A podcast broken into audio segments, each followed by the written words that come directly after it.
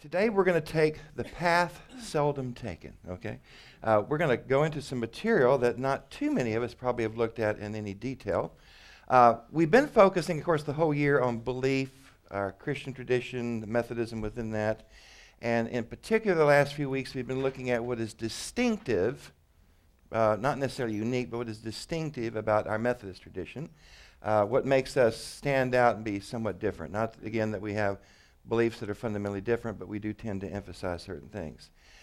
But if you remember from a few weeks ago, our discipline affirms we stand in the mainstream of Christian tradition.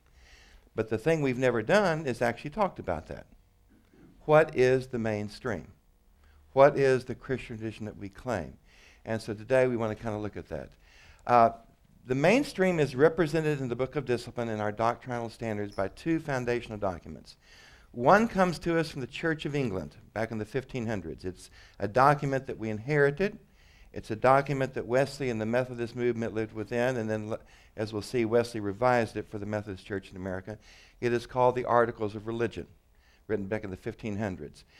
The other document comes to us from the other side of the United Methodist Church, the United part, EUB, Evangelical United Brethren, which is the Confession of Faith, which I will share with you of the two, I think is probably the far more important. We're going to look at each real quick in general, and then we're going to actually walk through kind of what they teach us. First of all, the Articles of Religion. These are not Methodist. We inherited them. Uh, they are an expression of the Anglican faith. Uh, they express that via media that we've talked about on several occasions. Uh, they're first written in the year 1552.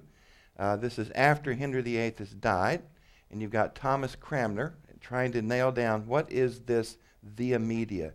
It's not Catholic. It's not Protestant. It's a mixture of the two, which begs the question, then what does that puppy look like? You know? If it's not either one, but it's some kind of a hybrid, you need to kind of lay it out. It was not implemented because at the time it was written, uh, the, the king of the time, who was 15 years old, died, and Bloody Mary came to the throne. So this is in the height of that period when Catholics come to the throne and Protestants die. When a Protestant comes to the throne, Catholics die. It was a very, very difficult time in English history. They're adopted in 1563 during the reign of Elizabeth, and they're, they're kind of cut down a little bit from a larger number. They are part of what is called the Elizabethan settlement. And the Elizabethan spe- settlement, also called the Third Way, also called the Via Media, becomes the compromise. It becomes the definition if you're not Catholic and you're not Protestant, you're Anglican, what does that mean? And so the 39 Articles of Religion basically laid that out. They reflect the times. They reflect a turbulent history and this, uh, um, this period that they were going into. For example, some of them, any Catholic in the world living in the 1500s could accept. For example, when you talk about the Trinity, Christology, and original sin, the beliefs there are essentially in union with the Roman Catholic Church. There's no distinction there. Others are Lutheran, particularly when it speaks about the gospel and speaks about justification the, Cranmer and the, the ones who produced this picked up on the language and the thought of Martin Luther from the Reformation, and that came into it. On the other hand, they're Calvinists when speaking about the sacraments. Actually, they were much more Calvinist before John Wesley got a hold of them. Okay, John Wesley cut 15 out, and most of the Calvinistic stuff hit the cutting room floor. But still, there's Calvinistic thought in there. During the lifetime of Wesley, 200 years later, two centuries later in the 1700s, uh, basically running the entire spectrum of the 1700s, Wesley and the movement he started, the Methodists, operate doctrinally under the guidelines of the 39 Articles. Uh, they're not saying anything new or different in terms of they're not rejecting their heritage. They would affirm the 39 Articles. Uh, and this becomes a statement for, for Methodist belief. But things changed in America because of a little thing called the Revolutionary War. We won, okay? And one of the problems of the Church of England is who's the head of the Church of England? The Queen or the King, right. So, one of the articles of religion said that you owe ultimate loyalty to the Queen or the King as the head of the church. That's not going to fly in the colonies after 1776, you know. So part of what Wesley was doing is, knowing that the Methodists were going to go their own way, uh, he sent representatives over, and he sent several things. One of the things he sent was an edited version, simplified, stripped down version of the articles for the new church. And so he revised them for the church. You actually have a handout back there of each of the ones he removed and the ones he edited. We won't get into that much detail, but thought you might be interested. He knocked out 15. So we went from 39 to what? 24. He adds another one. Actually, he didn't. The Church in America added another one which replaced the one about being loyal to the Queen. Who would we be loyal to? Well, actually, the American government. Okay? So we have one in there about that. We just replaced. Again, you have a handout if you want to look at that. Wesley's revisions edited out a couple of things. For example, we know that, that, that Wesley's viewpoint on s- some key issues, particularly with what it means to be human, who God is, and what salvation means, free will, Arminianism, and all that, was very much at odds with the Calvinistic view. Now, a lot of the Calvinistic view had gotten in in the 1500s. Wesley just exited it right out in the 1700s, okay? So if you look at the 15 that hit the floor, not all the Calvinistic stuff, but a lot of it hit the floor. The other thing that hit the floor is writing in the 1500s, just after Queen Mary, Bloody Mary, there was a lot of violently anti Catholic. They called it popish, Romanish, you know. He cut a lot of that stuff out because 200 years later it didn't fit. Some of it is still in there, but most of it he cut out. This is odd. Wesley did not add, this isn't at the end of his life, you know. Uh, he's been in ministry since the 1720s. This is in 1784, so he's been you know, operating for 60 years. He did not put a single Methodist belief in the Articles of Religion. He didn't add anything, which is kind of remarkable. Uh, he didn't add anything about Arminianism, and he let stand a view of religious sin that he himself probably would not have agreed with, but he let it stand. He didn't say anything about prevenient grace. He didn't say anything about uh, sanctification. Now, when we look at the confession of faith, this stuff will be expressed, but it's not in the articles of religion. Uh, just to be honest and open about this, there are two other documents that we will not cover because they're quite expansive, that in which Wesley's actual beliefs are laid out. They are, in fact, the standard sermons. There's 52 of them. Uh, Wesley realized that most of his preachers did not go to seminary. They were not ordained. They were lay preachers. So the question was, where do they learn theology? Where do they learn beliefs? And so he had a series of standard sermons that laid out his understanding of the basic Christian faith. Uh, everything from the Sermon on the Mount to entire sanctification, prevenient grace, all the beliefs are there. And basically, he then edited those, gave it to his preachers, and said, read them and preach. Not necessarily preach that sermon, but preach the content therein. The other is he had notes in the New Testament. He had actually taken the New Testament, he had made commentary on it. And so those two things were given to the preachers. Now, uh, those are wonderful things to read if you got about three years to work, work your way through it, okay? 1784, Baltimore. The Methodists gathered at the Christmas conference and they created the Methodist Episcopal Church, the Methodist denomination in the United States. As a part of that, they formally adopted Wesley's revision of the Articles of Religion and Wesley's standard sermons and Wesley's note in the New Testament. And they basically said these are the doctrinal standards of the people that are called Methodists. The General Conference of 1808 thought that was a little not nailed down enough, so they took it further and made the major revision that still stands. They established the articles as explicit statements of doctrine of Methodists. If you want to know what Methodist doctrine is, it is the Articles of Religion as revised. And they adopted something called, how many of you have never heard of the restrictive rule? Okay. You're about to learn about the restrictive rule. It's, it's a great rule.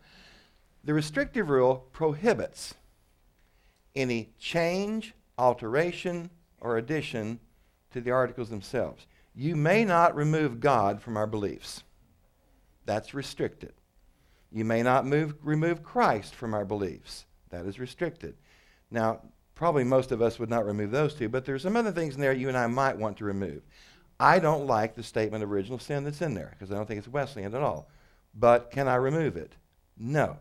It stands as part of the Christian tradition. Now, it further stipulated that we can't add anything else. Now, one of the things we're talking about is we did add the Confession of Faith in 1964. So we can add stuff. But the restrictor rule said this we could not add anything that is contrary to the present, existing, and established standards of doctrine. Which tells you what about the Confession of Faith? It was not contrary. Okay? It was just another expression of that. Here's the original preface, 1808, to the Articles of Religion. These are the doctrines taught among the people called Methodist, nor is there any doctrine whatever generally received among the people contrary to the articles now before you. Which means if you want to know what Methodist doctrine is, where would you go? The Articles of Religion would be a great place to start. Confession of Faith, separate document. This comes from the other branch of, the, of our Methodist tree. Uh, this, the simple way of understanding this is some Methodists spoke English, some and not German. Some Methodists spoke German and not English, and that kept them apart for two centuries because we couldn't worship together. So there was an English speaking branch of Methodism, and there was a German speaking branch of Methodism. And with the German speaking, there were several churches, great leaders that combined together. Uh, but they formed eventually, about 20 uh, something years before our union, what was called the Evangelical United Brethren. Just think German speaking Methodists, pietists. But theology was very, very Wesleyan. They updated and then they adopted their own version of the Articles of Religion. I don't know the details of the prior to this. This is the document we got. It's called the Confession of Faith. It is, in my opinion, I think the greatest document we've got in terms of doctrine. If I was going to say that there's one document that, that you would want to look at for what Methodists believe, it is clearly the Confession of Faith, for the reasons I'm going to share with you. Um, 1964, the United Methodist Church was formed where? Not just Dallas, Texas. SMU campus where? Well, Moody Coliseum. Okay? The United Methodist Church was formed in 1964 by the union of these two traditions right here in Dallas, uh, 68, right here in Dallas, Texas. Uh, now, at the union, the church explicitly said we're going to, uh, we're not going to um, choose articles of religion versus the confession of faith. We're going to take both of them and we're going to put both of them in the discipline and we're going to say they are both standards. So in a few minutes, as we're looking at particular topics, we'll be we'll be bioptic. We'll look at what one says and what the other says. Uh, it gives us a much richer view. Some observations about the uh, the articles, and then I'm going to make some observations about the confession. The articles, they're written in the 1500s, and they reflect that language. There is nothing distinctively Methodist in them. There wasn't to start with, and Wesley did not add anything, but they do represent the belief system out of which Wesley himself emerged. They, remain, they represent that Anglican faith. They also reflect the language, the thought, and the conflicts of the age. Now, given that Catholics are killing Methodists, I mean, uh, you know, that, not there. Catholics are killing Protestants, Protestants are killing Catholics. What kind of rhetoric do you think you would find in the Articles of Religion? Conflicting, polarizing, anti, okay? And in general, anti Catholic, pro Protestant. Even though we're not a Protestant church, Protestantism, thought wise, was very much there. Uh, so we get some of the articles of religion are clearly anti Catholic and reject, for example, uh, one of them, transubstantiation, the Roman Catholic belief that the, the bread and the wine literally change into the body and blood of Christ. That was held by Protestants to be a Romanish error and was rejected. We, we don't view, we don't say transubstantiation, we stay, say, that's a good Baptist answer. Yeah, remember, that's the other extreme. What's the middle way? Consubstantiation. Chili con carne, you know, with. It is still grape juice and it is still bread spiritually it becomes the body and blood of Christ. By the way, that's Calvinistic, John Calvin's view, okay, that got in there. Uh, the sacrifice of the Mass, that every time you celebrate the Mass, Christ is sacrificed again, um, was rejected. The sinlessness of, for example, it's not the Virgin Mary, it is Our Lady. So we're, you know, we're in the, the, the late medieval period coming in the modern era, and we have the Mariology, the exaltation. That's clearly rejected. Other statements are clearly picking up on Luther, clearly picking up on John Calvin, clearly picking up on the Reformation and, and putting forward Reformation beliefs. For example, Scripture is primary. Sound vaguely familiar? Okay. That's one of the hallmarks of the, of the, of the Protestant Reformation. That it is not what the Pope says, it is not what the Church Council said, it's not what the, the magisterium office of the Church says, it's what Scripture says. And who interprets Scripture? As Protestants, we would say, we do. Okay. Uh, there's a recent, uh, well, for example, one of the issues, remember Galileo? One of the things that Galileo gets slapped down for is Galileo was a very pious person. He argued from Scripture. And as a part of the Council of Trent, just a few years before, the Roman Catholic Church says no individual may interpret the Scriptures. Who has the right to interpret the Scriptures? The Pope and the teaching office of the church. So one of the things he got slapped down for was his view of Scripture, not just the telescope stuff.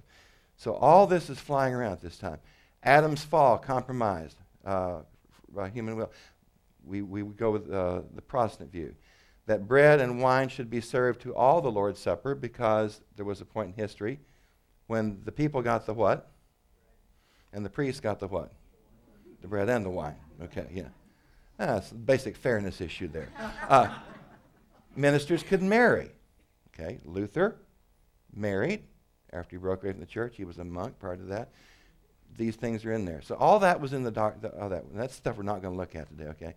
Uh, some of the some of the articles are not doctrinal at all. They they deal with the new situation because the church had always been loyal to Rome and to the Pope. When Henry VIII broke away, who is the church now loyal to? Henry VIII. And so there were some statements in there about if you're going to be Church of England, if you're going to be Anglican, uh, you, owe, you owe your fealty not just in the matters of politics and the state and government, but in matters of faith to the, to the Pope. And uh, that was knocked out. Um, it's very specific to England. Some observations about the confession. This is the one I, I, think you'll find very refreshing. A, it's shorter. It's the Reader's Digest version, okay? It's, they pared it down to some key things that are wonderful. Secondly, it's much more modern. It was written in its present form in 1962, which means shortly before the Union. It does not reflect the conflicts of the, of the 16th century, so we don't find all that rhetoric going on there. Uh, there is no anti Catholic statements in it whatsoever. Uh, it is much more Wesleyan and it's much more explicitly Methodist. So uh, here's the short version The Articles of Religion lay out the Via Media, the Anglican ch- uh, faith of the Church of England, the church into which Wesley is born and the Methodist movement is born. The Confession of Faith represents 400 years later, uh, and it lays out our distinctive Wesleyan beliefs and how we interpret that. So we're going to kind of go back and forth with that. So we're just going to go with some of these, some core issues. We're not going to try to cover them all because I'm sure you would like to have lunch today. Um, it starts with the Catholic part, okay? This is stuff that any Roman Catholic or any Lutheran or any Calvinist or any Methodist in the 1500s would totally agree with. Uh, this goes back to the Nicene Creed, the Apostles' Creed, the Athanasian Creed, basic Christianity 101. There is but one living and true God. Nobody's going to pass out from shock on that one, okay? Everlasting, without body or parts, of infinite power, wisdom, and love, the maker and preserver of all things, both visible and invisible. You remember where the visible and invisible language came from? The Nicene Creed. The Apostles' Creed left it a little bit vague, so the Nicene Creed kind of nailed that down further. So it's affirming our tradition. And in the unity of this Godhead, there are three persons of one substance, one ousia from the Nicene Creed, power and eternity, the Father, the Son, and the Holy Ghost. Okay? Now, we switch 400 years later from the EUB side. You would expect this to be more modern, more flowing, more contemporary. It is. We believe in the one true, holy, and living God. Starts out pretty much the same. Eternal Spirit. That's modern language. Who is creator, sovereign, and preserver, kind of updating that Trinitarian language. Of all things visible and invisible, still reaching back to the Nicene Creed, he is infinite in power, wisdom, justice, goodness, love, rules with gracious regard for the well being and salvation of men and the glory of his name. Picking up there some of our Methodist heritage of, of emphasizing the grace of God, the goodness of God, the love of God. We believe in one God. This one God reveals himself as the Trinity, Father, Son, and Holy Spirit. Ooh, careful. That could be the modalistic heresy that God only appears to be three, that God is essentially one, but then it corrects it. Distinct but inseparable, eternally one in essence and power. Goes right back to the Athanasian Creed, picking up on our Trinitarian history. Article 2. This goes back in 1500s. This is the Articles of Religion. Of the Word, the Son of God, who is made very man. So our beliefs focus first on God, but of course, as Christians, we have beliefs about Jesus, and those beliefs are second only to the beliefs about God. The Son, who is the Word of the Father, the very and eternal God, the one substance with the Father, Nicene Creed, took man's nature in the womb of the Blessed Virgin. Uh, again, this is late Middle Ages, early modern period, and that the, the exaltation of Mary can be seen here. So that two whole and perfect natures, Romans 1, Paul's statement, that is to say, the Godhead and manhood were joined together in one person, never to be divided. Whereof is one Christ, very God, very man truly suffered, was crucified, dead, and buried, reconciled the Father to us, and to be a sacrifice, not only for original guilt, original sin, but also for actual sins of men. So God does not just change the relationship with God, God actually changes us. That's justification and sanctification. Resurrection of Christ. We're still at the Articles of Religion, 1500s. Christ did truly rise again from the dead and took again his body with all things appertaining to the perfection of man's nature. Now, why would you think in the 1500s you'd have to add this? This is beginning of the modern era, and this is being questioned. It was questioned in the early church. It was also questioned in the 1500s. Wherewith he ascended to heaven, and there sits until the return to judge all men the last day. Moving to the 20th century the EUB statement. We believe in Jesus Christ, truly God and truly man. Starts very, very traditionally. In whom the divine and human natures were perfectly and inseparably united. A little different language, same thought. He is the eternal Word made flesh. Gospel of John. The only begotten Son of the Father. Gospel of John. Born of the Virgin Mary. Luke, Matthew, Apostles' Creed by the power of the Holy Spirit. A ministering servant, new language, an image for Jesus. Jesus is the servant, ministering. He lived, suffered, died on the cross. He was buried, rose from the dead, ascended to heaven to be with the Father. From thence he shall return. Again, going back to the, to the Apostles' Creed. He is the eternal Savior and mediator who intercedes for us, and by him all men will be judged. We're going to complete the Trinity now Father, Son, and Holy Spirit. Going back to the 1500s to the earlier document. The Holy Ghost. Uh, any of y'all ever raised on the King James? What was, what was the Holy Spirit called? Holy Ghost, okay? Same time frame. It was just the language of the ear, so it reflects that. When we get to the 20th century document, would you expect to find that language? No. It's going to be gone. Instead, in the 20th century document, what would we have? We would have the Holy Spirit. Okay? Same thing, just different phraseology. The Holy Spirit proceeding from the Father and the Son is the one substance, majesty, and glory with the Father and the Son. Now, the two things that I've put in red, does anybody know historically why those are important? Big brouhaha. The Eastern Orthodox Church and the Roman Church, East Church, West Church, separated in the 11th century, but for a lot of reasons. But the, the, the precipitating factor, the match that was drawn, was called the Filioque controversy. The Roman church changed the creed. And in the Eastern church, do you change the creed? No. Change is a profane word in the Eastern church, okay? They changed the creed. How did they change the creed? They added filioque in Latin and the Son. And so this became sort of a big sticking point, which means our version of it, we're Western, not Eastern with that. Moving to the 20th century, the Holy Spirit. We believe in the Holy Spirit who proceeds from and is one in being with the Father and the Son, keeping the Western Church's view. He, and, and now we, we get stuff that we do not see in the Articles of Religion. The Articles of Religion are, are, are satisfied simply to say who the Spirit is, but says nothing about what the Spirit does. The confession moves into, well, we believe in this Holy Spirit. What does the Spirit do? Actually, it says here He convinces the world of sin, of righteousness, and of judgment. He lead, leads men through faithful response to the gospel and to the fellowship of the church.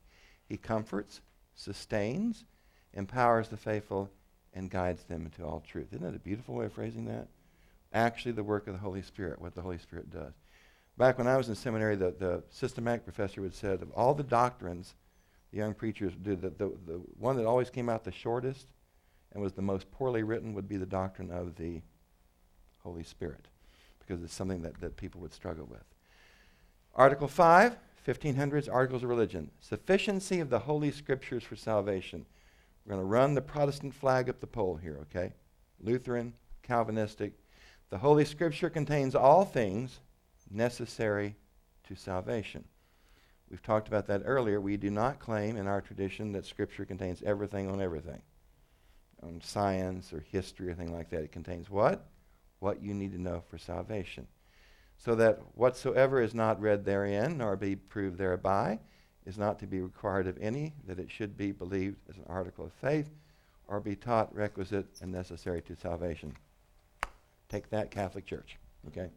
because the Catholic Church would affirm primarily it is the magisterium office of the church that teaches. In the name of the Holy Scriptures, we do understand those canonical books of the Old and New Testament of whose authority was never in doubt in any church. And then proceeds a list of the Old Testament as we have it, the New Testament we have it, and the original version, before Wesley edited it, then named all the books that we would reject. Now it's interesting. This is called, what do we call those books? the Apocrypha. One of the problems the Protestant leaders had with the Apocrypha, other beside the fact that it was those were always considered to be secondary, that's what deuterocanonical means, but also a lot of those particular doctrines the Catholic Church had come up with that were particularly irritating to Protestants, 99% of that was coming out not of the New Testament or the Old Testament, it was coming from the Apocrypha. So the, the thought was, we'll just cut their feet right out from under them. What you say is Scripture that you base that on, it ain't Scripture. So you can't base it on there, and that literally is true. Of the Old Testament. Now, there were among the radical Protestants a feeling that we were New Testament Christians, the, the, the, far left of the movement, and they would say, therefore, we do not need the Old Testament. It is the Old Testament, and we live under the New Testament. So there was a movement to get rid of it. So the Anglican Church, being that middle of the road, says this The Old Testament is not contrary to the New. For both in the Old and New Testament, everlasting life is offered to mankind by Christ. And it's that Jesus, Jesus filter. We read the, the, even the Old Testament in light of Christ, who is the only mediator between God and man, being both God and man. There, therefore, they are not to be heard.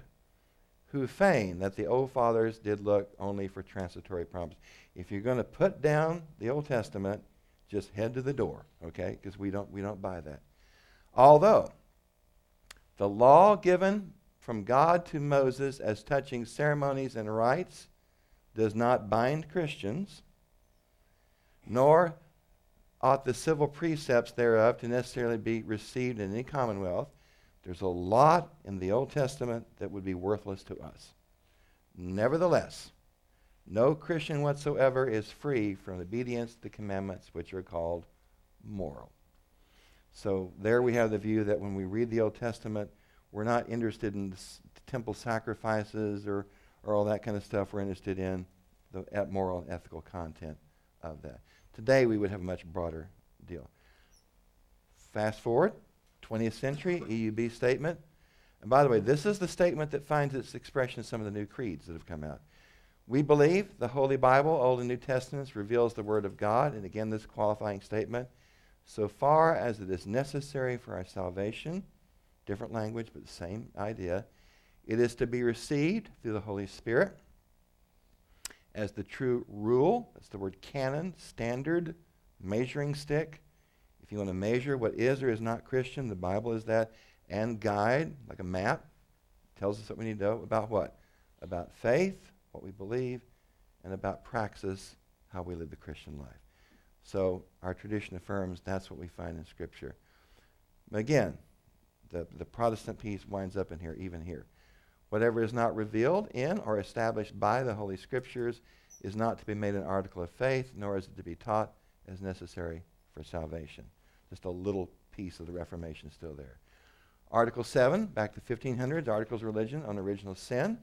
This is the, some of the Calvinistic view, a little bit. Original sin stands not in the falling of Adam, as the Pelagians do vainly talk. Do y'all remember who Pelagius was? Uh, one of the early church leaders who basically argued that we were not so corrupt as to ever be at the point where we could not respond to God. Now, what do you know about John Wesley's beliefs? Pretty close, okay? John Wesley was accused multiple times of being Pelagian, okay, because of his affirmation of free will. But we, he kept Article 7 in, even though I'm sure it irritated him. Uh, but it is the corruption of the nature of every man that naturally is engendered by the offspring of Adam. It's like a genetic kind of thing, was the understanding at the time. Thereby, man is very far gone from original righteousness and of his own nature inclined to evil, and that continually. In the Eastern church, the idea was is that we were created in the image of God, but at the fall, that image became distorted. And so what God does, God works within our life, restoring that image. And the Western church, they had a, they had a different understanding of that. It was much more legalistic. And so this view expresses uh, the, the, Western view. Free will. Uh, Wesley probably would not have liked this definition of free will, but he left it anyway. The condition of man after the fall of Adam is such that he cannot turn and prepare himself by his own natural strength and works to faith and calling upon God. Wherefore, we have no power to do good works, pleasant and acceptable to God, without the grace of God in Christ preventing us, that we may have a good will and working within us when He, uh, when we have that good will. Move it forward, 20th century, the EUB statement, and now we're going to get the Wesleyan spin on this because four centuries later, Wesleyan view of this, this, this one is different. Starts the same. We believe man is fallen from righteousness and apart from the grace of the Lord Jesus Christ is destitute of holiness and inclined to evil. Classic statement of original sin. Except a man be born again, he cannot see the kingdom of God. In his own strength without divine grace, man cannot do good works, pleasing or acceptable to God. Again, right on. However, here comes Methodism. We believe, however, that man, influenced and empowered by the Holy Spirit, prevenient grace, is responsible in freedom to exercise his will to good. That's much more in line with Wesley's thinking. Justification. Articles of Religion 1500s. We are counted righteous before God only by the merit, only for the merit of our Lord Jesus, of our Lord and Savior Jesus Christ, by faith and not by our own works or deserving. Now, who, who does that language remind you of? Martin Luther. Okay, Reformation 101. Therefore, that we are justified by faith only is a most wholesome doctrine and very full of comfort. Amen to Brother Luther. We like what he said, okay? Moving forward. Uh, now we're at the EUB Confession of Faith. We believe God was in Christ reconciling the world to himself, Gospel of John, letters of Paul. The offering Christ freely made on the cross is the perfect and sufficient sacrifice for the sins of the whole world, redeeming man from all sin so that no other satisfaction be required. Protestantism 101. Then we have a new article. Justification and regeneration is another word for sanctification. We believe we are never accounted righteous before God through our works or merit, but that penitent sinners are justified and accounted righteous before God only by faith in our Lord Jesus Christ. Check one for Luther. Okay? We like Luther. Then it goes on. We believe sanctification, in other words, regeneration, is the renewal of man in righteousness through Jesus Christ by the power of the Holy Spirit, whereby we are made partakers of the divine nature. Does that ring any bells? Who was here last week? What is that? Theosis. Theosis actually made its way into the EUB statement because it's a profoundly Wesleyan. Now, Wesley did not ever use the word theosis, but the idea that we become more and more like God. We'll see more of that in just a minute. And experience newness in life. But this new birth, or by this new birth, the believer becomes reconciled to God. That is called justification, and is enabled to serve Him with the will and the affections, that is, sanctification. We believe, although we have experienced regeneration, sanctification, it is possible to depart from grace and fall from sin. Remember Wesley's comment when he defined our meaning to fall most foully? You know, we do not think once saved, always saved. So clearly, Methodist thought here. We may even then, by the grace of God, be renewed in righteousness. Good works, 1500s. Although good works, which are the fruits of faith and follow after justification, cannot put away our sin, yet they are pleasing and acceptable to God in Christ and spring out of the true and lively faith, insomuch that by them the lively faith may be, may be as evidently known as a tree is discerned by its fruit. Which is to say, this does not represent the more radical parts of Protestantism, but swings more to kind of a centrist view. Good works, 1900s, EUB. We believe good works are the necessary fruits. We up the ante here. We're more Methodist in thought. Necessary fruits of faith and follow regeneration. We believe good works, pleasing and acceptable to God in Christ, spring from a true and living faith, for through and by them faith is made evident. So within Methodist tradition, there's a stronger affirmation that faith and good works are not played off against each other, it's both. It's not one or the other. Sanctification. Now, 1939. Who knows what happens? This is your final exam of Methodism. 1939. North and the South and the Protestants. Okay. Because of the Civil War, the Methodist Church broke, and, and other reasons. But the Methodist Episcopal Church of the North, the Methodist Episcopal Church South, which many were taught was the one true holy and apostolic faith, by the way, and the Methodist Protestants, who didn't like bishops, got together in 1939 and they formed the Methodist Church. When they did that, they realized, and with the Articles of Religion, as Wesley had edited them, there was no statement about sanctification. And sanctification is the heart of Methodism. So they put one in, even though the restrictive rule said you couldn't do it. Okay.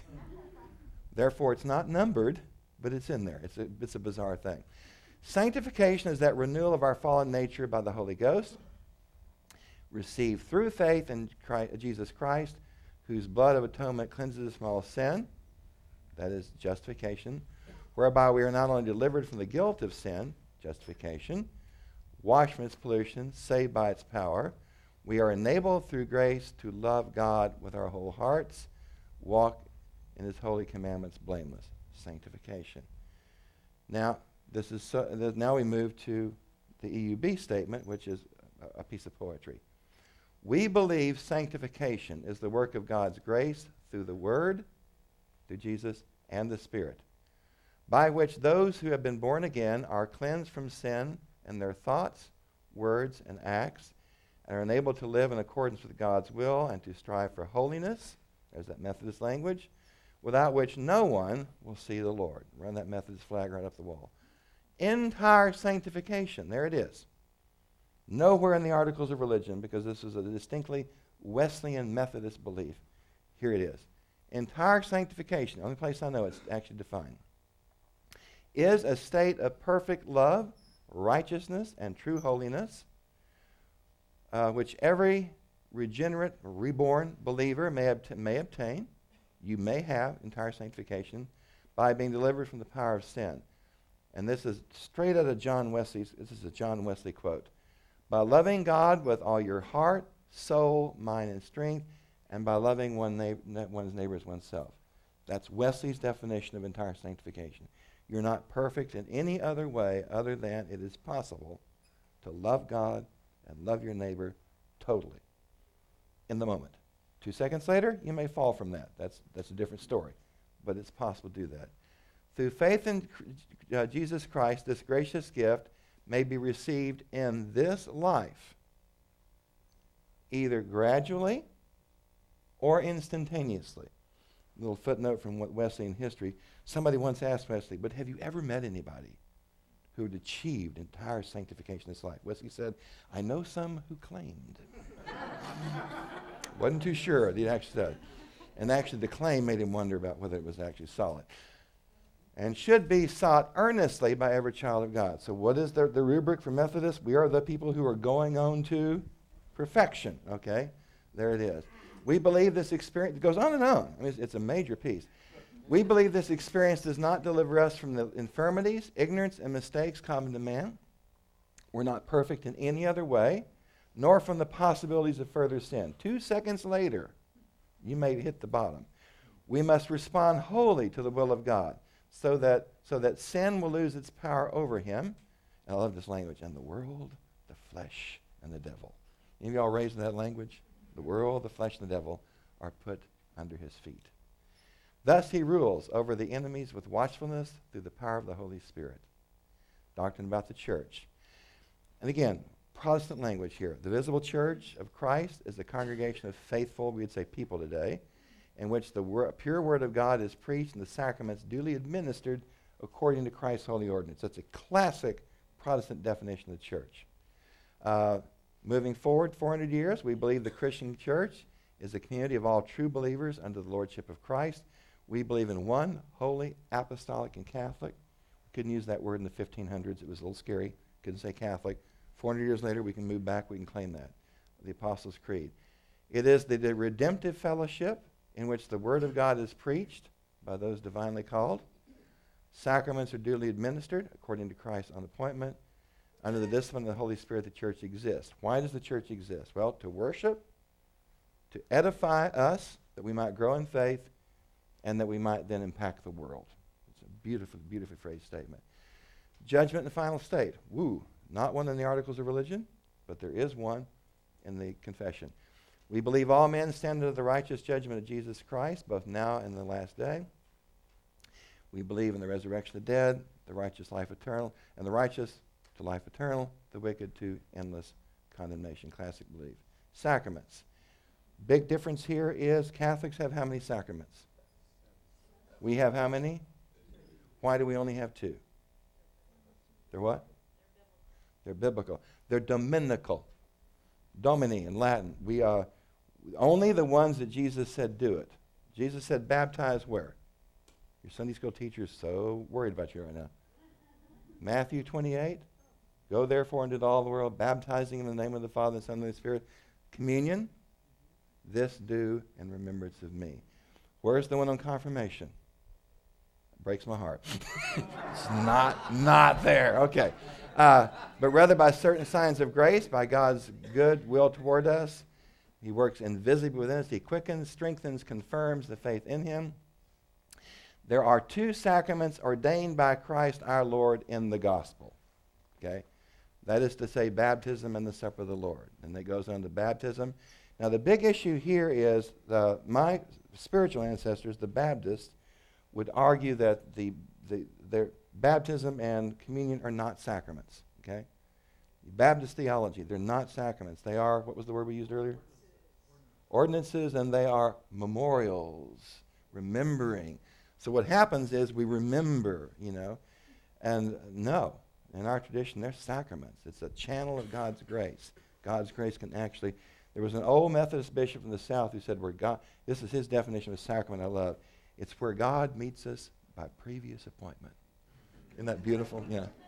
Old Southern gentleman. Baptism is not only a sign of profession, Baptist, Anabaptist, the sign of difference between Christians or distinguished from others who are not baptized. It is that, but it's more. It is also a sign of regeneration or of new birth. And sign there's a little kind of soft language. The baptism of young children is to be retained in the church. Okay. This one's kind of incomplete. The Lord's Supper, again, The affirmation here is that it's not just a memorial, it is in fact a, a, a, sacrament, a channel of God's grace. Uh, the bread and the cup. Uh, but on the other hand, we want to say uh, transubstantiation, the change, we do not believe that because it cannot be attested to in Scripture. And then we have a little anti Catholic rant here. Uh, by, is repugnant to the plain words of Scripture, overthrows the nature of the sacrament, is given occasionally to many superstitions like our Catholic brethren at the road. The body of Christ is given, taken, and eaten in the supper only in a heavenly and spiritual manner, no transubstantiation, and the means whereby the body of Christ is received and eaten supper by faith. The sacrament of the Lord's Supper is not by Christ's ordinance reserved, carried about, lifted up, or worshiped. Take that, Catholics, okay? 400 years later, we fought that battle, we won. Okay. We believe the sacraments ordained by Christ are symbols and pledges of the Christian's profession and the God's love toward us and are means of grace. That's the definition of sacrament, by which God works invisibly within us, quickening, strengthening, confirming the faith in Him. Two sacraments ordained by Christ our Lord baptism and the Lord's Supper. We believe baptism signifies entrance, it is the door. So, for example, where do we become a Christian? In 1992, we revised our doctrinal standards and we changed this. Uh, we used to say that uh, you would be baptized and when you were confirmed, you joined the church. Well, actually, you remember the church by your baptism. That's basic Christianity 101. You become a professing member at confirmation, but you're a member at baptism. Excuse me, that's uh, the early church's view of that. New birth in Christ, mark of Christian discipleship. We believe children are under the atonement of Christ as heirs to the kingdom of God. The early one just said we believe children should be baptized. This actually gives the reason. They are heirs to the kingdom of God and ex, uh, acceptable subjects of Christian baptism. Children of believing parents, through baptism, become the special responsibility of the church. They should be nurtured and led to personal acceptance of Christ by the profession of faith. Confirm it. There's confirmation. Okay. Made it in. Thank you, EUB. We believe the Lord's Supper is a representation a representation of our redemption, a memorial of the sufferings of death in Christ, a token of love and union which Christians have with Christ with one another. Those who rightly, worthily in the faith eat, partake of the blood in a spiritual manner, then, then it's affirmed. So, where does that leave us? We started with what? Many, many months ago? Christianity 101, New Testament, creeds, moving into basic Christian beliefs, our own unique heritage within the Methodist tradition, and some things. So, the center of the Christian faith and the center of Methodism is that beliefs are not just doctrines. Beliefs also include life in the world. So, we have this little thing in the Methodist Church called the social principles. Yes, we're going to go there, even though it's highly, highly controversial. So, next week I want us to talk a little bit about just what they are and what they're about. And then we'll have three weeks to deal with all those controversial issues that drive you crazy.